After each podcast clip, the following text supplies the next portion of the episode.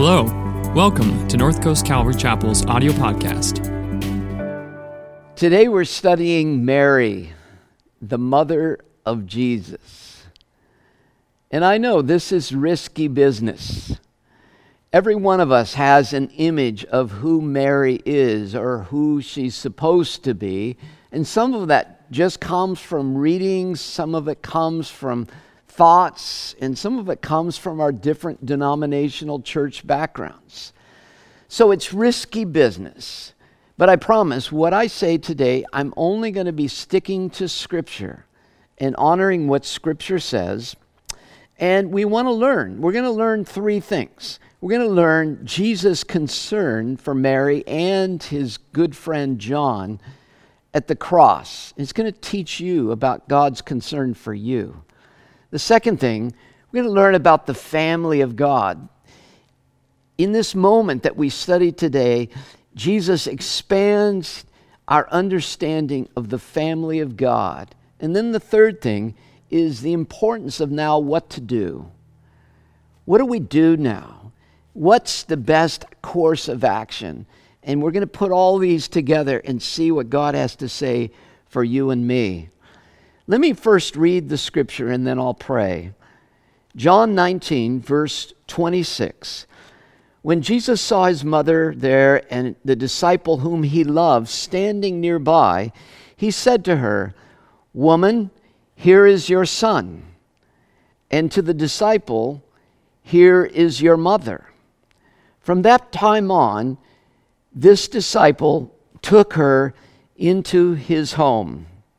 Father, we pray now that you would speak to us, that you would pull back the layers of your word, that we would not only understand it in our minds, but you would speak to our hearts. And we ask this in the wonderful name of Jesus. Amen.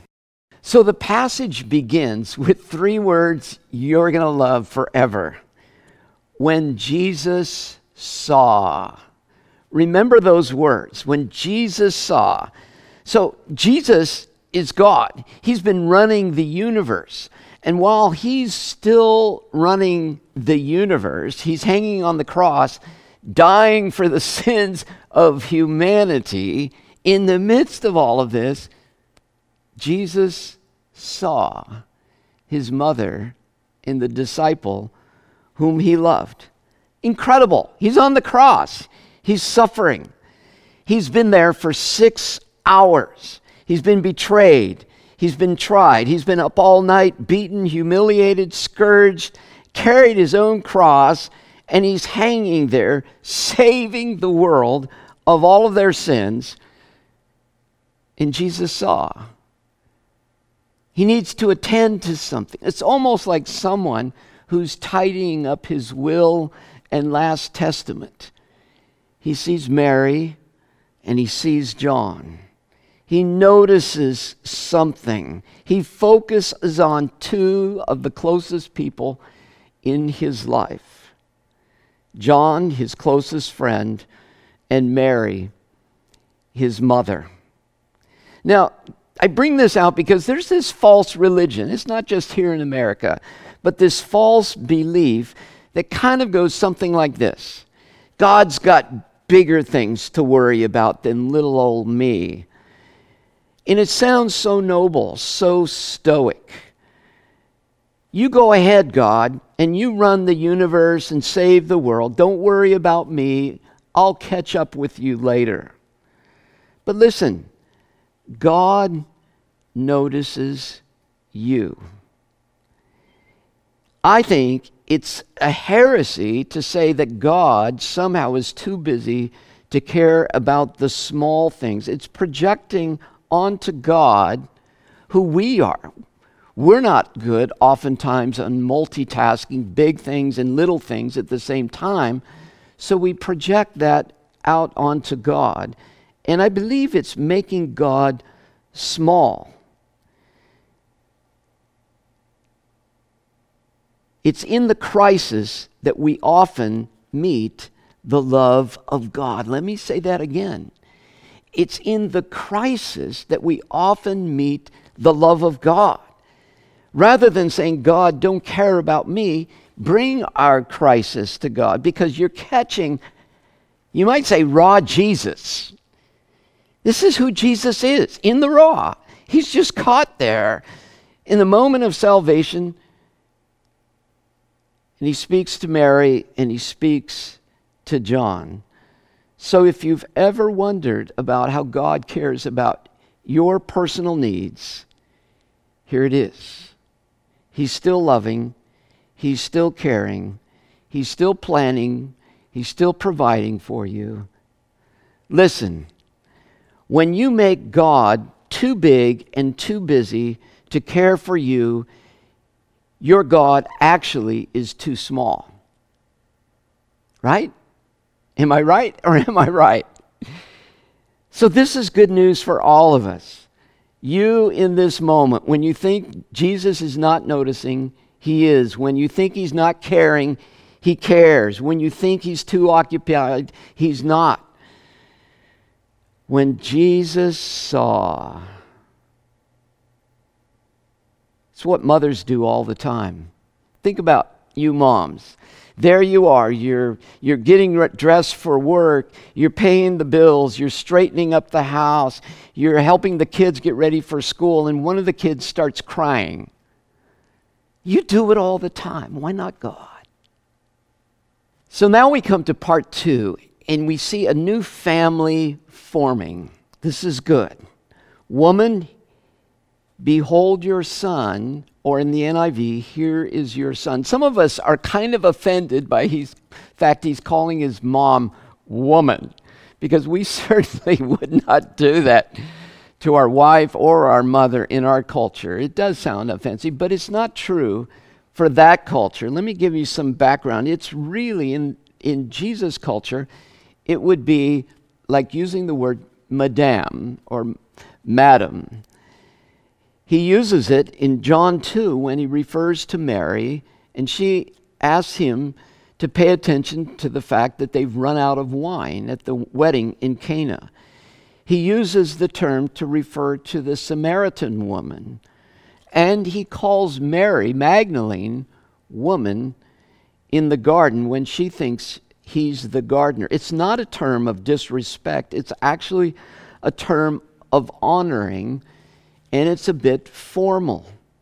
Homer, the famous uh, Greek historian writer, has Odysseus addressing Penelope with that term, and Augustus, the Roman emperor, addresses Cleopatra with this term. So it's not, it's rather, uh, you might think of it, it's Jesus fulfilling the Torah.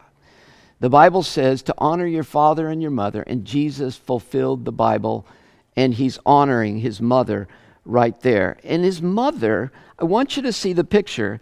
She's standing off a bit distance. She's not at the foot of the cross, as many the painters depict Mary. Uh, she's a bit of a distance, but she hasn't run off like the rest of the disciples. And the Gospels tell us about a handful of women that stuck with Jesus to the end. That's good news, right, women? This is interesting. Matthew says it was three women, women among several more. Magdalene, Mary, the mother of Jesus, she, it, he refers to her as the mother of James and Joseph. And then another woman uh, who was the wife of Zebedee, the mother of James and John. These three women were there.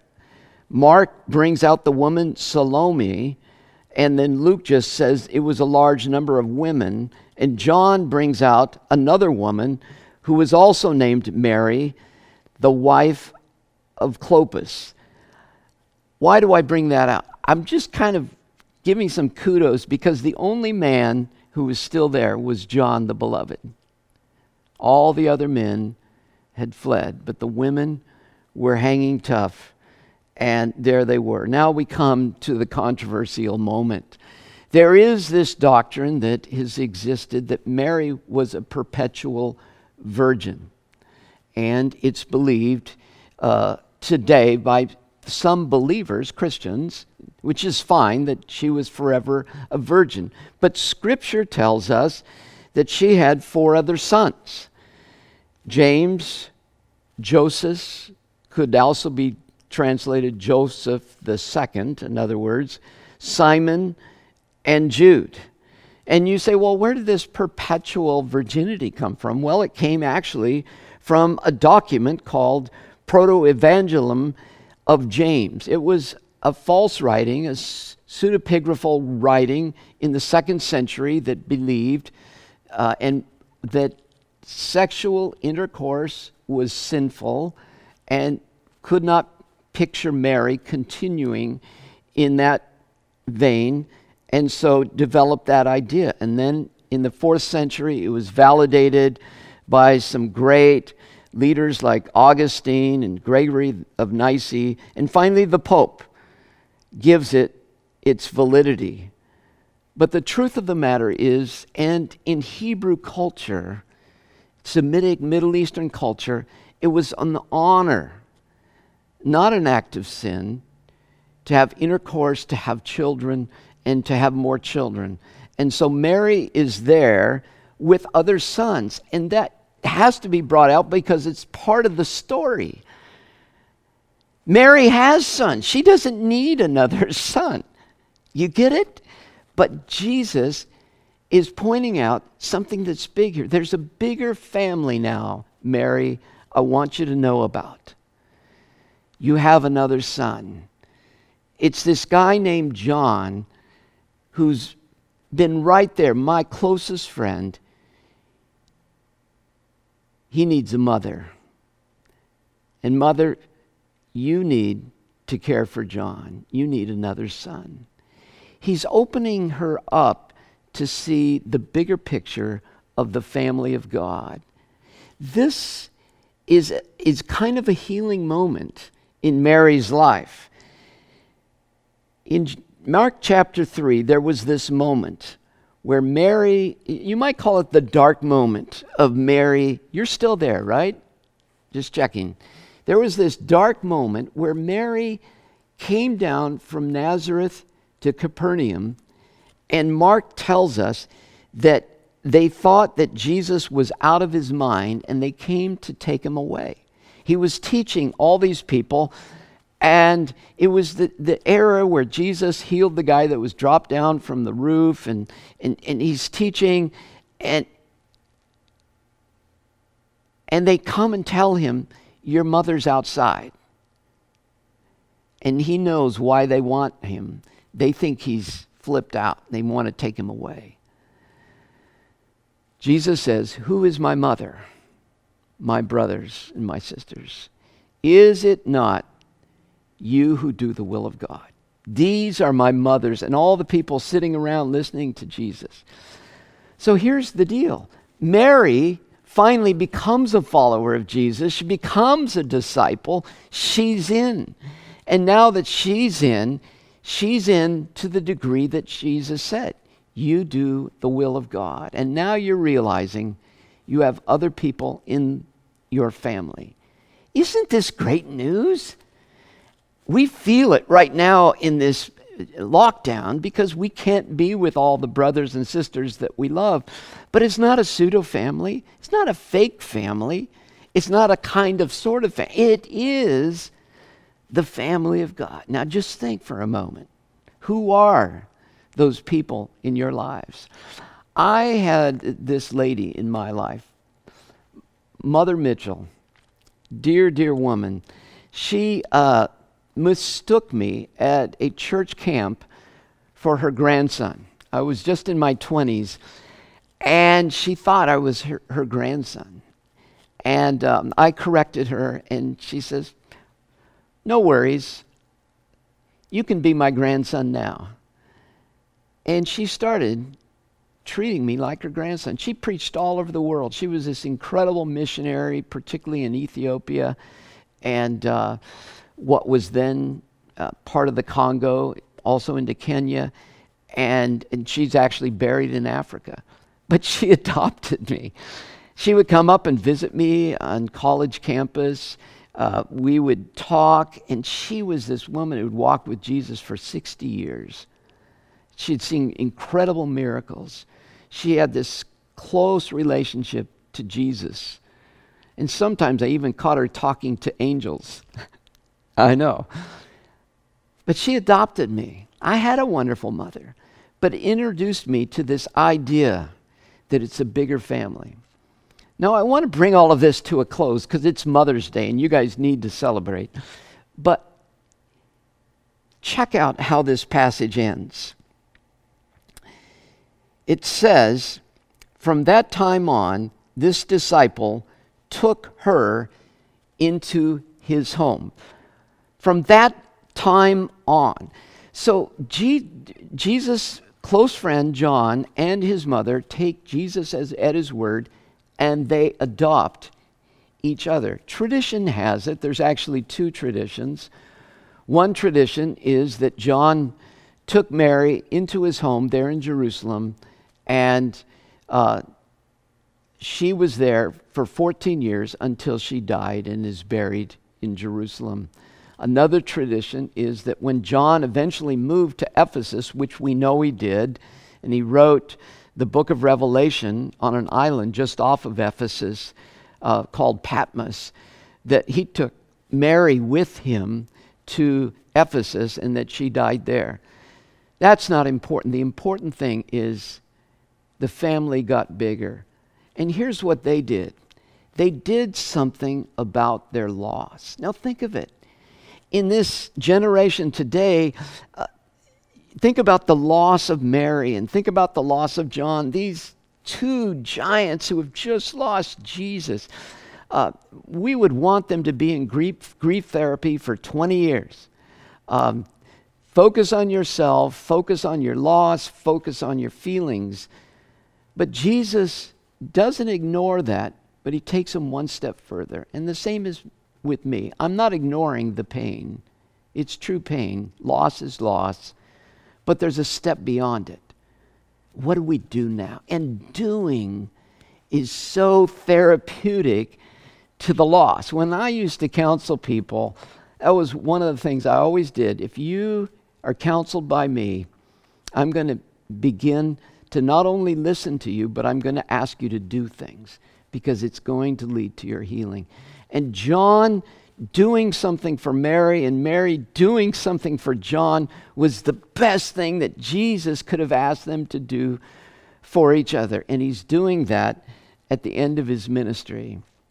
There's another mother in my life. I mentioned my real mother carrying the cross.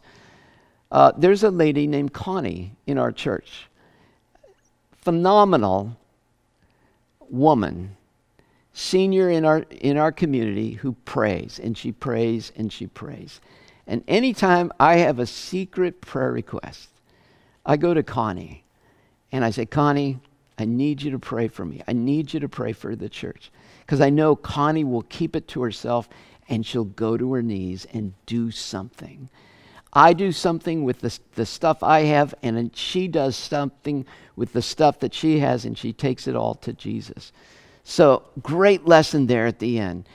Doing something in the midst of our loss. So, there, there you are, folks. Jesus cares for you more than you could ever know in the midst of this crazy, crazy crisis. Secondly, there's a bigger family. And then, thirdly, the best thing we can do for ourselves is to do something for somebody else. So here's your homework. Think about the family of God. Who needs a phone call? Who needs some groceries? Who needs a little bit of help because they've lost their job and they've got bills to pay? We, on this Mother's Day, can once again become the family of God. So good to be with you guys. I'm going to pray for us as we go back into worship. Father, thank you, thank you, thank you for our mothers.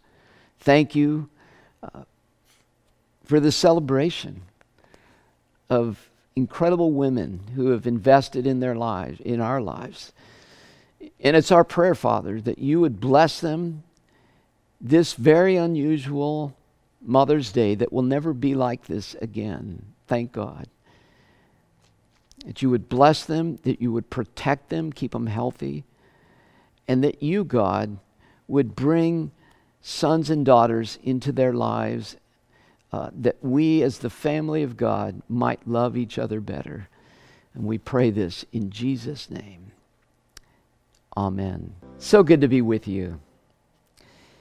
And now may God bless you. May He keep you. May He turn towards you and be gracious unto you. And may He grant you the peace that is wholeness. And that is, may He give you safety. May He give you provision. May He give you forgiveness. May He give you health. I pray this in Jesus' wonderful name. Amen. Thanks for listening this week. If you're looking for ways to serve, give, or get connected, please visit our website, northcoastcalvary.org.